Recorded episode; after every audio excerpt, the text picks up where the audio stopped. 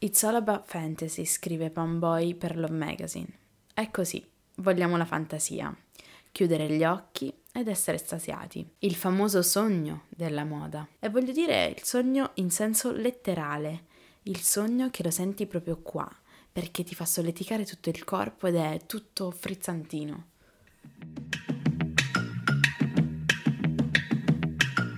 Questo è UF, Ultrafragola Fanzine un podcast per chi pensa troppo e ama complicarsi la vita, in questo mondo incasinato e dolcemente effimero di cui tutti vorremmo essere protagonisti.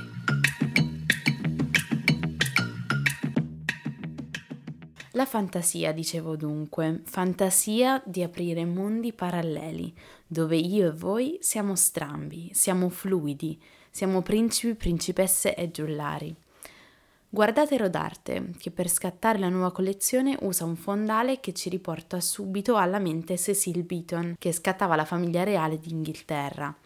E poi le attrici in pose plastiche e statiche, e questi abiti bomboniere, le perle, com- come si può resistere alla fiabe?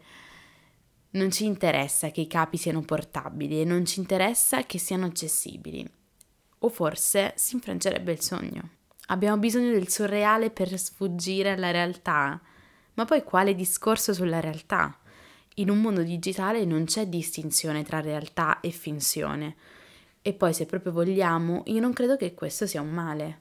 Guardate Tomoko Izumi, che addobba la sua modella in mille strati di organza e la fa ballare con degli assurdi capelli stirati in alto verso il soffitto è la libertà di muoversi e torcersi in modi strani, come il cappellaio matto di Alice nel Paese delle Meraviglie.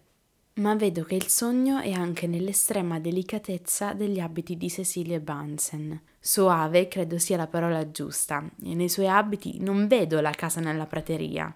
Vedo l'intimità che naspiamo a ricercare, ma sembra sempre fare un passo più in là. Vedo il desiderio di arrendersi, ma non in maniera succube piuttosto lasciarsi andare per un minuto sapendo che quello che deve essere fatto sarà fatto. Credo che non sia solo io ad avere un approccio emotivo verso la moda e il design. Credo che la mia sia solo una delle voci d'oggi, tutte in attesa di essere stupite e di essere trafitte nel petto in qualche modo. Guardate Marc Jacobs, cosa non è se la gioia di essere queer, di essere camp o come altro vi pare, ma soprattutto la necessità di essere esagerati, di essere stravaganti, perché non ci si riesce a contenere e la felicità, l'energia che si prova non può limitarsi alla propria interiorità, ma deve venire al di fuori. Più che felicità si tratta di siparietti estatici a tempo limitato però. Pensate come automaticamente chiunque guardi Euphoria ne rimanca per sempre ossessionato. E Euphoria è tutt'altro che realistica, insomma, è allucinata, è surreale, eppure in qualche modo trasferisce un immaginario che pur essendo quasi più fantastico che realistico, riesce ad incanalare tutte le sfumature della nostra epoca. In questo modo credo che il senso dell'estetica sia in Euphoria l'elemento fondante è ciò che ci trasporta nelle pieghe della realtà che la serie vuole esplorare. Ecco, Euphoria spacchetta la noia e l'ordinarietà del quotidiano, andando ad esplorare le dimensioni parallele che stanno fra le sue pieghe.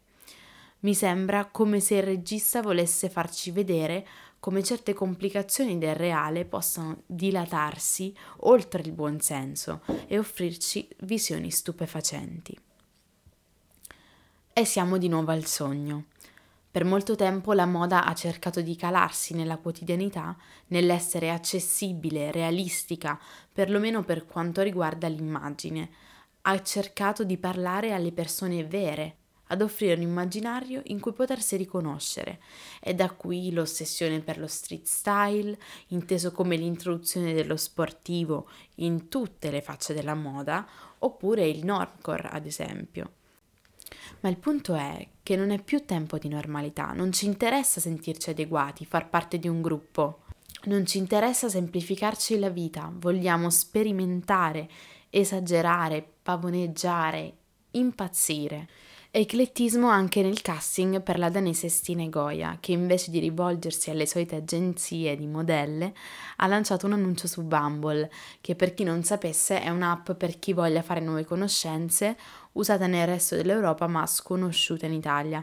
E insomma, questo annuncio era aperto a tutte le donne, a donne qualsiasi che volessero essere modelle per un giorno. Ma oltre a questo, The House of Goya che è il titolo della sfilata, evidentemente ispirata alla cultura delle ball, e su questo guardate la serie Pose, un'altra imperdibile insieme a Euphoria anche solo da un punto di vista estetico.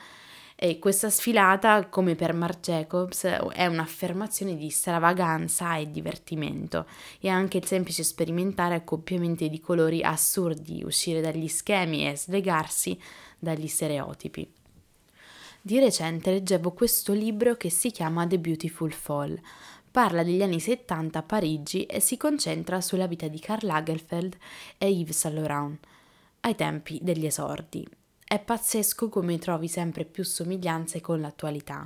Infatti il libro racconta delle prime esplorazioni sui concetti di individualità e sessualità, che prima di allora erano un assoluto tabù un po' come oggi c'è una nuova primavera sessuale e la libertà di essere scomodi per la società degli anni 70 è nell'odierno, anche alla luce delle decadi passate, la completa naturalezza dell'essere se stessi e quindi assolutamente strambi.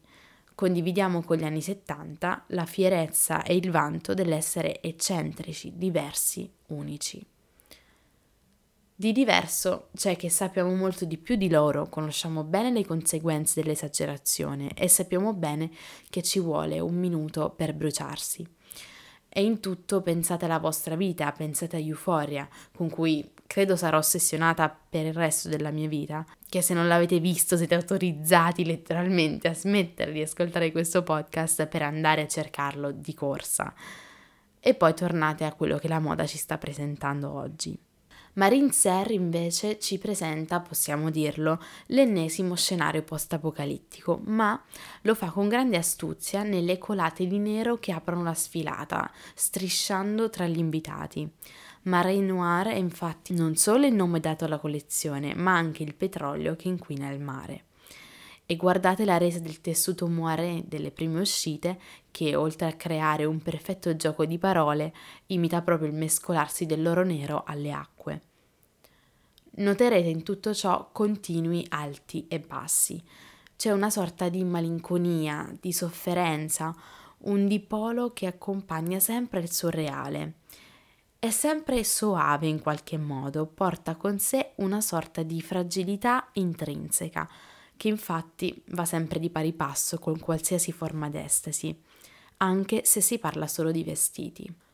Continui alti e bassi, appunto. Forse, sicuramente, anzi, anche nella moda si riflette questa iperstimolazione che è una vera e propria dipendenza ed investe tutta la società.